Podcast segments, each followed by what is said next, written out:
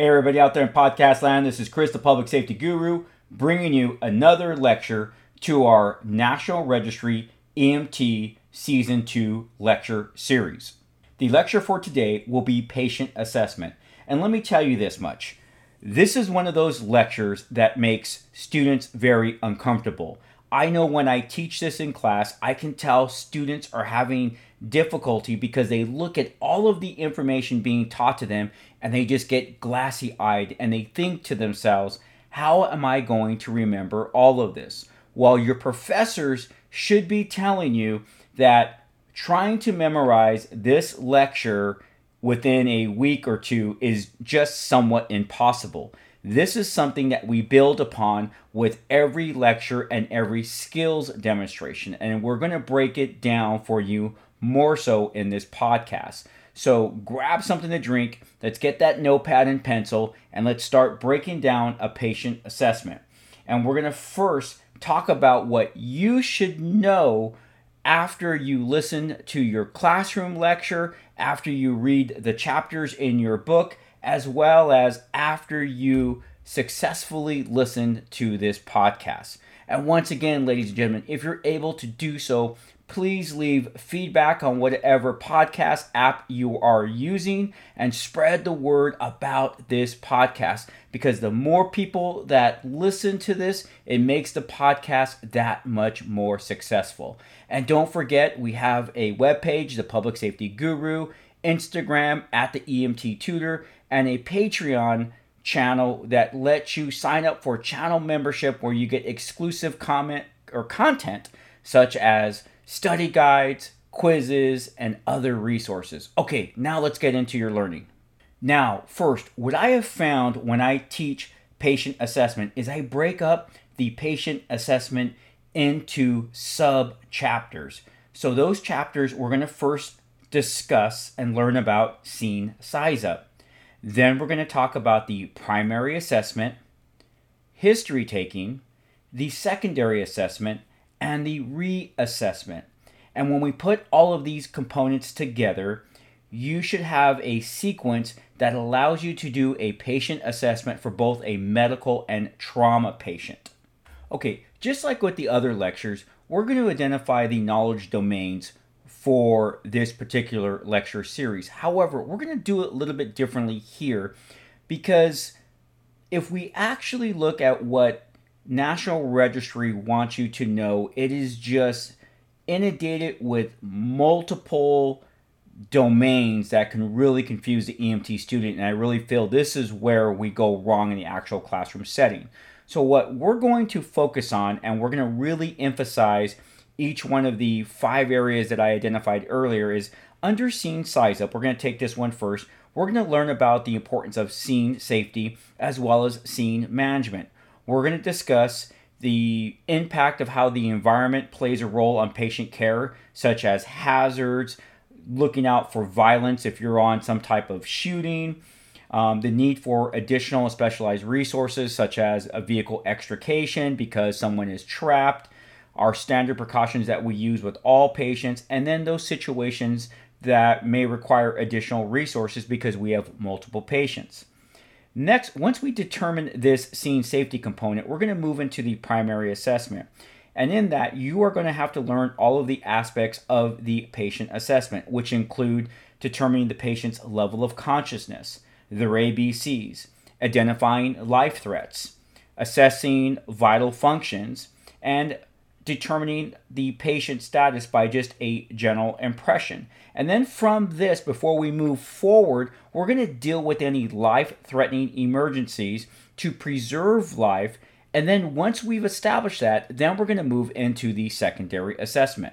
Now, let me take one step back. Before we move into that secondary assessment, we're actually going to be moving into history taking. And in this, you as a student will be term- determining the chief complaint of the patient, trying to determine the mechanism of injury or the nature of illness, and then any associated signs and symptoms that go along with your findings. And then we're going to investigate that chief complaint a little bit more thoroughly using things such as PQRST, and we'll get into that a little bit deeper later on. We're going to try to find any past medical history of the patient and any pertinent negatives. And then from there, if warranted, we're going to go into the secondary assessment, which is when we perform that rapid full body scan trying to find additional things that may be possibly wrong with possibly wrong with your patient. As we continue, you may find yourself not doing a full body scan, but more of a focused assessment just due to the fact of the history of what has happened and the fact that the patient is able to tell you exactly where their pain is at. We're going to assess vital signs and then we're going to be doing other physical examinations which would include evaluating the respiratory system, the cardiovascular system, neurological system, musculoskeletal system, and other anatomic regions. And then if we have certain devices available, we're going to go ahead and get that pulse ox. And then we're going to talk about the reassessment, when and how we do that assessment. And that's it, ladies and gentlemen. While that may seem like a lot, it's really not when we break it down into little nuggets. All right, so let's get to this and let's get your head wrapped around patient assessment. Okay, so one of the first things that we're going to talk about is BSI, body substance isolation. We have to first make sure that we are safe and our partner is safe. So remember, when that bell rings or you get that call, the first thing we do is BSI. After that, we're going to move on to scene size up. So make this a little chapter in your notebook, and we're going to be breaking down scene size up into subcategories. However, I want you to write down the following acronym PENMAN. P E N as in Nancy, M as in Mary, A N as in Nancy again. Now, PENMAN stands for Personal, comma, Partner, comma, Patient Safety. E stands for environmental hazards, which include things such as heat, rain, and snow. N stands for number of patients. M stands for mechanism of injury or nature of illness. A stands for additional resources or specialized equipment. And N stands for need for extrication, possible spinal immobilization, I don't know if this is the first time you are listening to a lecture about patient assessment, but I find that a lot of programs don't teach their students scene size up by utilizing PENMAN. In my opinion, PENMAN is the best way to learn all of the components of scene size up. If you utilize PENMAN, definitely during your skills testing, you should hit all of the marks. Now, just remember, what we are breaking down right now is the first component of the patient assessment. So the patient assessment will always start with BSI. We make sure we are safe. And then we move on to PENMAN. We're not going to leave scene size up yet as we're going to break it down a little bit more because I want you to get your head wrapped around the different areas. But remember, the call starts when you receive that information from dispatch, and dispatch will provide you some preliminary information that you could begin your scene size up. They're going to tell you what type of call you may be responding on. They're going to give you a location. And at this particular time, you can start taking that information and start making that assessment. Are you responding to a residence? Are you responding to a business um, on the freeway? What type of call are you going on? Are you are you going on a medical call or is this a trauma call? This is the stuff that you should have in the back of your mind as you start to determine your scene size up. And then when you finally arrive at scene, you'll be adding more information to that to allow you to further size up the scene. You may see multiple patients. You may see environmental hazards, or you may already be in environmental hazards. It may be raining, it may be snowing. When you arrive, you may see one patient down on the ground. You may see multiple patients down on the ground. You're on the freeway, you have multiple vehicles entangled with one another. So now you may need additional resources such as, you know, additional ambulances or maybe someone needs extrication because they're trapped. These are all of the things that you are going to be putting together not just when the call first comes over the radio, but while you're responding and then when you are parking your squad or ambulance. So, this is why it's very imperative to use PENMAN. because this will allow you to do that proper scene size up so you can move forward and then make contact with your patients and begin that primary assessment. One last thing about standard precautions slash BSI is standard precautions are those precautions that we take to protect ourselves and our partner. We refer to that as PPE, personal protective equipment. In EMS, that could consist of latex gloves, goggles, a mask, and sometimes with certain calls, you may have to put on a gown or maybe other specialized equipment.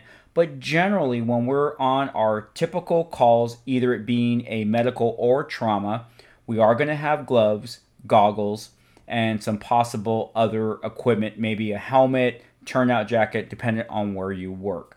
But just remember, that is what BSI is all about. So, to recap, when that call comes up or comes out, BSI, I'm putting all my gloves on, putting my goggles on, and make sure I have my safety equipment and make sure my partner has their safety equipment. And I refer to this as I'm safe, my partner's safe. When we responding when we're responding to the call, as we pull up, we're looking for hazards as well as dealing with other environmental hazards that may be there. We're trying to determine the number of patients that we may possibly see and then from there, we're going to see if there are any clues to talk about or identify what is the mechanism of injury or the nature of the illness. And then we're going to try to determine if we need any additional resources. Do I need any extra ambulances? Do I need any specialized equipment? Do I need to extricate the patient? Does the patient need immediate spinal immobilization? And then from there, we're done. Scene size up is done, thankfully, because of PENMAN. And now we're going to move into primary assessment. So this is going to be your next category. Now, under patient assessment, what I'm first going to do is I'm going to give you all of the categories of how I teach my students. So write them down exactly like this, and then we're going to go back and we're going to add to them. So, under primary assessment, the first thing we do is called general impression. Then we move into determine responsiveness. After that, we obtain consent and we try to determine the chief complaint. From there, we go into airway, breathing, circulation. Then we try to visually determine if there's any disabilities or deformities. Then we move on to exposing and visualizing, palpating the chief complaint. We formulate a field impression. And then we determine the patient priority and we make transport decisions. And now we're going to break all of this down to have a even flowing process to eventually get you to history taking and the secondary assessment. Okay, so under the category of primary assessment, we're going to now talk about general impression. General impression is exactly how it sounds. What is your impression of the patient? We're not even touching our patient yet. As we get out of our ambulance and we're about to make contact with our patient, I am formulating a general impression. What is the approximate age of our patient? The sex, the position the patient is in. At this point in time, can I determine the MOI, mechanism of injury, or the NOI, nature of illness? Do I see any life threats or major disabilities?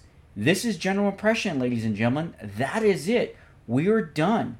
Does our patient look stable or unstable? We're just making that general impression of what we may possibly have. At this point in time, we're going to move into the next category, determining responsiveness. And we utilize a little acronym called AVPU. A, V as in Victor, P as in Paul, U. AVPU. And that stands for A, alert, V, verbal, P, painful, U, unresponsive. Now let's break that down a little bit more. For most experienced EMTs and paramedics, AVPU is one of those things that you can do alongside general impression. Think of it this way as you're walking up to your patient, does your patient look alert? If they're looking at you, AVPU is done because A stands for alert. Now let's just say they appear to be sleeping. Then obviously A does not apply, and now we're going to go to verbal hello, hello, ma'am, hello, sir. If they respond, then we now know they're alert to verbal. If that does not work, then we may have to utilize some painful stimulus, refer to your local protocols, and if they don't respond to painful stimulus, then they're going to be euphory unresponsive. At this particular time, we're going to be checking for breathing and a pulse because we may need to begin CPR. To recap, remember, AVPU can be done while we're doing our general impression. Is the patient alert? No. Okay. Does the patient respond to verbal? No. Okay. Does a patient does a patient respond to painful? No. Okay, then the patient is unresponsive. If your patient does not require any type of CPR, then we're going to move into obtaining consent and trying to determine the chief complaint. Usually, this is the point where we introduce ourselves to the patient or their family, and I make that introduction. Hello, ma'am. Hello, sir. I'm paramedic Chris. Um, someone called 911, and we're here to help you. Do you need any help? And based upon the patient's response, at that point in time, I would ask them if I could take a look at them. Thus, we have now received patient consent, and then we can ask them what is happening with them today, and then you might be able to get that initial chief complaint. Let's just say the patient is not responsive and possibly unconscious.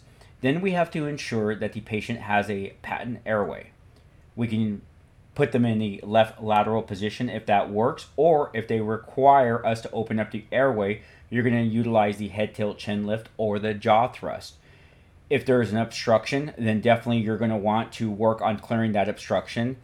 And also, you need to determine at this time does the patient require suctioning? Are you going to utilize an OP or an NP airway? These are things that you would consider under airway. Remember, before we can move on to any other part of the assessment, the patient has to have an airway. Nothing else matters. So you need to do what you need to do to make sure this airway is open. Left lateral, utilizing adjuncts such as an OP or an NP, doing CPR, i.e., chest compressions when someone has unconscious choking. Whatever that may be, you must do it. I call this next part the Chris Kano algorithm to test taking. In other words, when we are doing our patient assessment, before we can move, basically go on to doing the fun stuff, we got to first fix A. Once we fix A, then we move to B. Once we fix B, then we move to C. After C is fixed, then we get to utilize all of that cool equipment in back of your ambulance on our patients. So remember that. So now that we have determined that this patient has a good airway, we're going to move to breathing. Now, in this part of the assessment, we're not going to start counting and that type of stuff. All we're going to do is look at the chest rise and listen. Is the patient breathing fast or slow? And how is this? Is their breathing or does the breathing appear to be regular or irregular? Is the patient breathing shallow or deeply?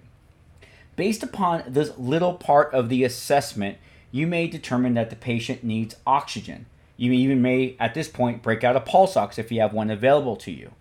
Now, if the patient is presenting with shortness of breath or dyspnea, you may consider doing lung sounds immediately so you can tell if the patient has wet breathing, which may be indicative of congestive heart failure. So, this is all the stuff that you're going to do under breathing. Now, let's just say that we're fine with breathing. This means now we can move on to circulation. In circulation, once again, we're not counting the number of heartbeats at this point in time. That's going to come later on down the line. In circulation, we can do some quick cap refill. We're looking for obvious bleeding. When we do feel for a pulse, we just want to see if the pulse is fast or slow, regular, irregular, strong, or weak. And at this particular time, we're going to take a look at the skin signs of the patient. Does the patient appear to be warm and dry? Or are they pale, cool, diaphoretic, which then we may consider immediate shock management? Because remember, if your patient is in shock, that is a life threatening emergency that needs to be corrected immediately. So, if we find that the patient is pale, cool, and diaphoretic, then we're going to think shock management. We're going to start shock management before we move any further. And once we've completed this part of the assessment, then we're going to start looking for signs of patient disabilities and deformities. And then we may possibly now do what we call strip and flip. We're going to expose certain areas of the body in a very significant trauma. This is where strip and flip comes into that, where we cut all the clothes off so we can see the patient's body so we can find anything that may possibly kill the patient that is not presenting unless we actually remove their clothing. We're going to palpate. We're going to reinforce that this is the actual chief complaint that the patient has. Because remember, while a patient can say this is wrong with them, there may be something else that is actually more serious that we need to treat. At this particular time, we're going to formulate a field impression. Now, I'm going to back up because you may think to yourself, well, what happens if the patient tells me this is wrong? How could my findings make it different? Well, let's just say the patient has been assaulted and they're laying there and they're just in a lot of pain and they're telling you that the back of their head is the thing that hurts the most. But you decide that you're going to strip and flip and you remove that shirt and you find that they have a stab wound to the thoracic part of the chest that is bubbling and you determine to be a open chest wound well that's going to need immediate treatment which would be your gloved hand over it to prevent air from going inside of the chest cavity collapsing that lung. That would be their chief complaint for you as opposed to them telling you that they have head pain. And it could be just because they don't know it's there. So that's what we're talking about here. And at this point now we can move forward and now formulate a field impression. We are saying our patient stable or unstable and at this point in time are we managing all of the life threatening situations that the patient is presenting? Based on your field impression you now will identify which patients are more serious than other patients and prioritize those patients that who will be transported first and where they will be transported to you also, at this point, will make transport decisions. In other words, does your patient require a specialized facility? Do they require a STEMI center, a trauma center? These are all things that we take into account based upon that primary assessment. Okay, so let's recap primary assessment before we move on to history taking. The primary assessment consists of the general impression, which is just your impression of the patient's age, sex, the position they're in, the possible MOI or NOI, and any life threatening threats that you may see or major disabilities. While at the same time you're doing this, you're going to determine the responsiveness of your patient utilizing AVPU alert, verbal, painful, unresponsive. Once you have done this, you're going to move on to obtaining consent and trying to find the initial chief complaint of your patient. Once we have done this, we're going to move into airway, breathing, circulation, making sure that we fix any problems in any of those three categories before we move on to checking the patient for further disabilities or possible deformities. Once we do that, we are going to expose, visualize, and palpate the chief complaint so we can determine if this is the true chief complaint and what we can do to fix that chief complaint so it doesn't get any worse. Then we're going to formulate our overall field impression. Have we met all of the patient's needs in regards to managing life threatening situations? And then we're going to determine the patient priority. Should they go code 2, code 3, and where should the patient go? That is it for your primary assessment. So now let's talk a little bit about history taking and then we'll move on into the secondary assessment. History taking in reality is part of the secondary assessment, but we're going to separate it for learning purposes. So, under history taking, I want you to write down the following acronyms. The first one is SAMPLE, and the next one is O P Q R S T. And now we're going to break those up and we're going to talk a little bit about those and then we're going to put them all together under the secondary assessment because there are times that we basically take our history, or I should say, there are different times when we actually do history taking during the secondary assessment. And that usually focuses around your patient being minor or severe. And I'll get a little bit deeper into that as we get there. So, SAMPLE stands for S, signs and symptoms, A, allergies, age, gender, weight, M for medications, P, pertinent medical history, L for last oral intake, last exit, another in other words, bowel movement, and E, events surrounding the event. So when we're talking to our patient, remember put SAMPLE in the back of your mind as you're asking the patient, you know, what is going on today and what symptoms they may have, and of course you're looking for those signs.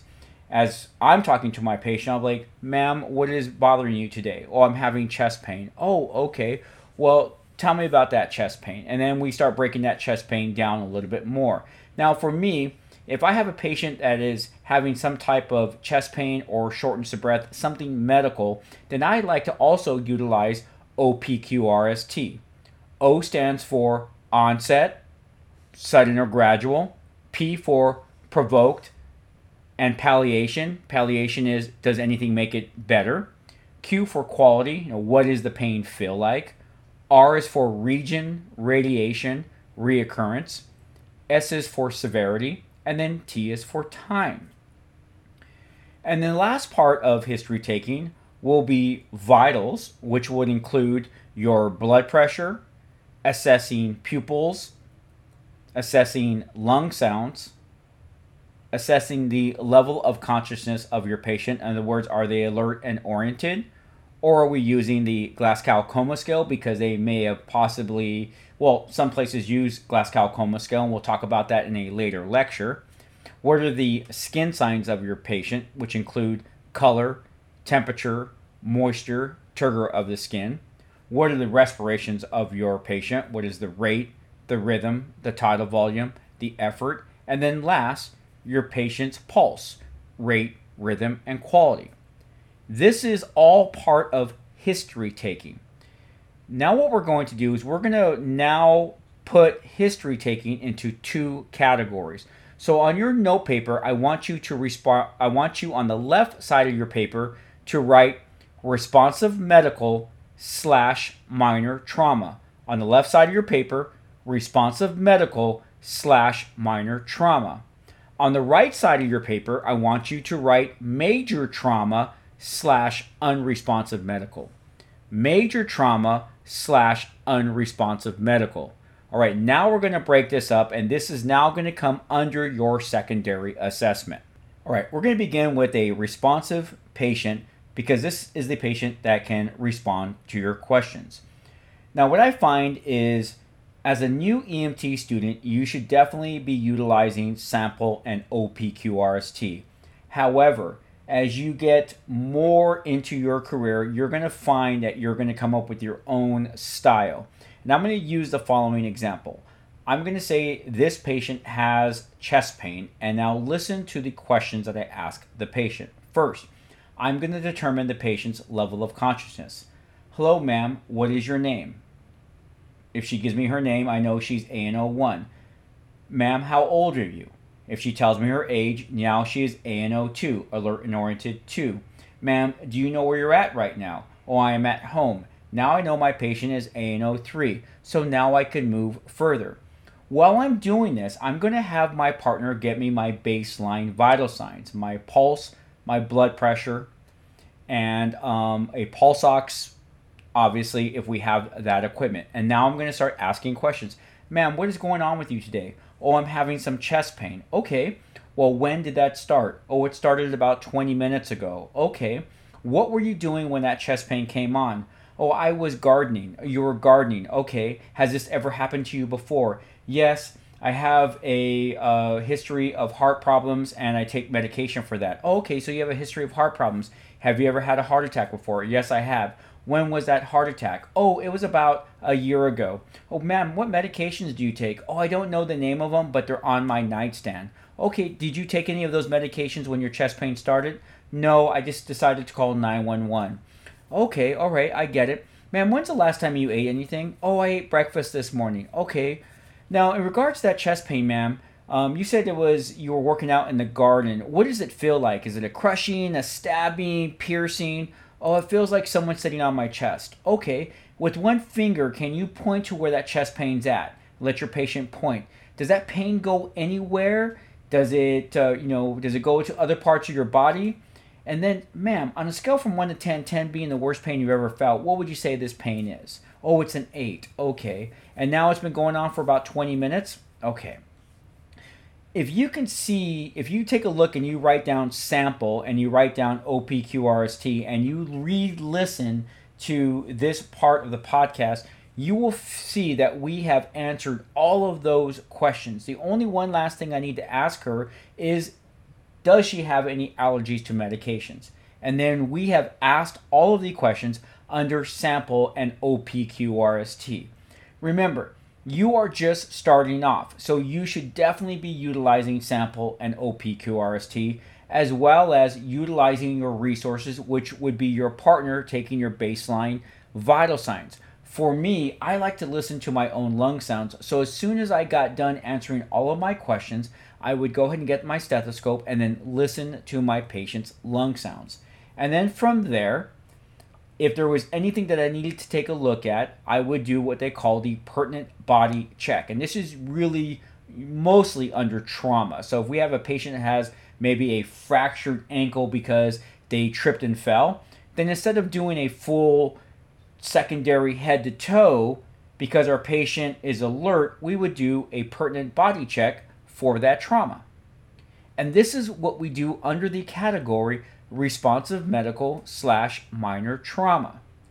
Now, this will change a little bit when we have a patient who is major trauma slash unresponsive medical. So let's jump into that now. The reason why I like to break down the secondary assessment into minor and major is it helps you to know the order of operations and how you do things. So once again, we've already covered responsive medical slash minor trauma. Now let's cover major. When you have major trauma or unresponsive medical, the next thing we're going to do is not history.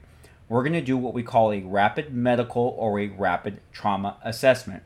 This is a quick head to toe, front to back assessment, which is done in 60 to 90 seconds to find life threatening emergencies. So, a rapid medical slash rapid trauma assessment is a head to toe, front to back, rapid 60 to 90 assessment to find what is going to kill your patient. After we have done this assessment and corrected the problem, then we're going to move into our vitals and then into our SAMPLE. And then we would utilize OPQRST if the chief complaint is pain or shortness of breath. And at this point in time, once we've determined SAMPLE, we are going to move into a detailed physical exam. This is that head to toe survey that we teach you in class where you start at the head, you get down to the toes, and you come back to the arms, and you're trying to find other things that may be wrong to wrong with your patient that were not found during the primary and secondary assessment. And this is when we think DCAP BTLS.